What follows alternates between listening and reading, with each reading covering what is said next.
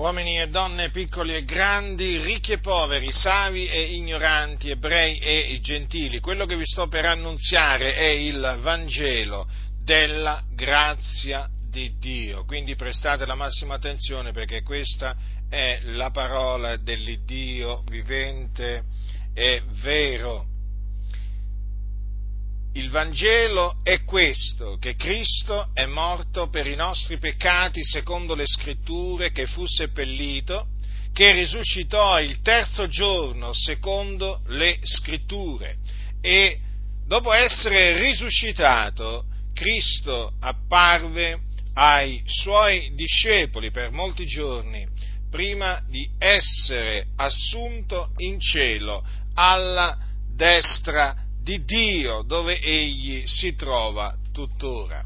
Dunque la morte del Signore Gesù Cristo fu una morte preannunziata da Dio, per cui preordinata. Fu una morte propiziatoria, perché Gesù Cristo è morto per i nostri peccati. Così infatti aveva, aveva detto il profeta Isaia che doveva accadere. Sì, proprio così. Gesù doveva morire per i nostri peccati. Infatti il profeta aveva detto, egli è stato trafitto a motivo delle nostre trasgressioni, fiaccato a motivo delle nostre iniquità. Ecco perché diciamo che Cristo è morto per i nostri peccati secondo le scritture. Fu seppellito, infatti dopo che morì, un uomo di nome Giuseppe d'Arimatea venne, chiese il corpo di Gesù al governatore della Giudea che era Ponzio Pilato, che aveva appunto sentenziato che Gesù doveva essere crocifisso. E il corpo gli fu rilasciato ed egli lo pose in una tomba nuova, in un sepolcro.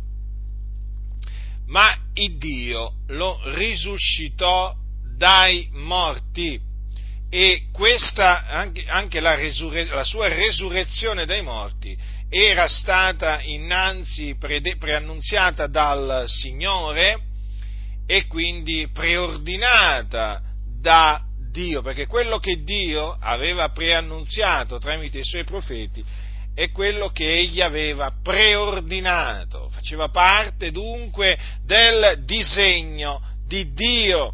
Anche, questa, eh, anche questo evento dunque, che è un evento storico, la resurrezione di Cristo Gesù, era stata preannunziata da Dio. Infatti Davide aveva detto, per lo Spirito di Cristo, anche la mia carne riposerà in speranza, poiché tu non lascerai l'anima mia nell'Ades e non permetterai che il tuo santo vegga la corruzione. Davide parlò in questa maniera perché, perché appunto il Signore eh, per mezzo dello Spirito gli fece eh, pronunciare queste parole, queste precise parole che si sono adempiute eh, secoli dopo in Gesù il Nazareno. Dunque Gesù Cristo risuscitò dai morti il terzo giorno secondo le scritture, dopodiché apparve ai suoi discepoli appunto per farsi vedere da loro vivente, si presentò loro vivente per appunto confermargli la sua resurrezione, che fu una resurrezione corporale. Ora, questo è l'Evangelo, ed è l'Evangelo della grazia, perché chi crede nell'Evangelo viene salvato, viene salvato dai suoi peccati e dunque viene salvato per grazia. Mediante l'Evangelo, dunque, è proclam- vi è proclamata la grazia di Dio salutare. Capite? Quindi chi crede nel Vangelo viene salvato dai suoi peccati, viene affrancato dai suoi peccati. E questo, francamente, avviene per mezzo del sangue di Cristo, per mezzo del sangue che Cristo ha sparso sulla croce per noi. E non solo chi crede nel Vangelo, non solamente viene salvato dai suoi peccati, chi crede nell'Evangelo, ma egli riceve anche la vita eterna e quindi viene salvato dal fuoco. Sì, viene strappato dal fuoco dove egli è diretto, sì, perché l'uomo senza Cristo, il peccatore, chi è schiavo del peccato, è sulla via della perdizione, è sulla via che dopo la morte porta all'inferno, che è un luogo di tormento, dove arde il fuoco. Ma chi crede nel Vangelo viene scampato da questa fine orribile, scampa a questa fine orribile. Perché? Perché riceve la vita eterna, che è il dono di Dio in Cristo Gesù. Dunque, vedete che è tutto per grazia di Dio non si può meritare la salvezza, non si può meritare la vita eterna.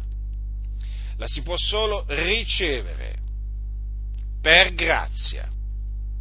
Quindi non è per opere che si viene salvati, non è per opere che si riceve la vita eterna. Altrimenti Cristo sarebbe morto inutilmente. Se la salvezza si potesse ottenere, come anche la vita eterna si potesse ottenere per opere, Cristo sarebbe morto inutilmente. Dunque vi annunzio la grazia di Dio e quindi vi esorto a ravvedervi e a credere nell'Evangelo. È la sola maniera per poter essere salvati dai peccati e scampare al fuoco dell'inferno.